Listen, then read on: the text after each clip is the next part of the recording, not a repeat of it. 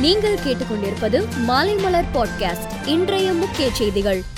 பிட்காயின்கள் மீதான நிலைப்பாட்டை மத்திய அரசு வெளிப்படுத்த வேண்டும் என உச்சநீதிமன்றம் கூறியுள்ளது. கிரிப்டோ கரன்சிக்கான நெறிமுறைகள் அவற்றை தடை செய்வதற்கான நிலை இந்தியாவில் தற்போது இல்லாத நிலையில் மத்திய அரசின் நிலைப்பாடு குறித்து விளக்கம் கேட்கப்பட்டுள்ளது. போர் நடைபெறும் உக்ரைனில் சிக்கி தவிக்கும் இந்திய மாணவர்களை ருமேனியா வழியாக மீட்க மத்திய அரசு முயற்சித்து வருவதாக தகவல் வெளியாகியுள்ளது. தமிழ்நாட்டை சார்ந்த மாணவர்கள் உக்ரைனில் இருந்து தாய்நாடு திரும்புவதற்கு ஏற்படும் பயண செலவுகள் அனைத்தையும் தமிழக அரசே ஏற்றுக்கொள்ளும் என முதல்வர் மு ஸ்டாலின் தெரிவித்துள்ளார். தனியார் மருத்துவமனையில் காலாவதியான கொரோனா தடுப்பூசிகள் இருந்தால் அதனை மாற்றிக்கொள்ளலாம் என தமிழக சுகாதாரத்துறை அறிவித்துள்ளது. முன்னாள் அமைச்சர் ஜெயக்குமாரை போலீஸ் காவலில் எடுத்து விசாரிக்க அனுமதி கோரி தண்டையார்பேட்டை போலீசார் தாக்கல் செய்த மனுவை சென்னை ஜார்ஜ் டவுன் நீதிமன்றம் தள்ளுபடி செய்துள்ளது. உக்ரைன் ராணுவ வீரர்களிடம் இருந்து கைப்பற்றப்பட்ட ராணுவ வாகனங்களில் ரஷ்ய வீரர்கள் அதிவேகமாக கீவ் நகருக்குள் நுழைந்து தாக்குதல் நடத்தி வருகின்றனர். மக்கள் பாதாள அறைகளில் தங்கியிருப்பதால் சாலைகள் வெறிச்சோடி காணப்படுகின்றன. உக்ரைன் தலைநகர் கீவில் நுழைந்துள்ள ரஷ்ய படைகளை எதிர்த்து உக்ரைன் ராணுவம் தீவிர தாக்குதல் நடத்தி வருகிறது.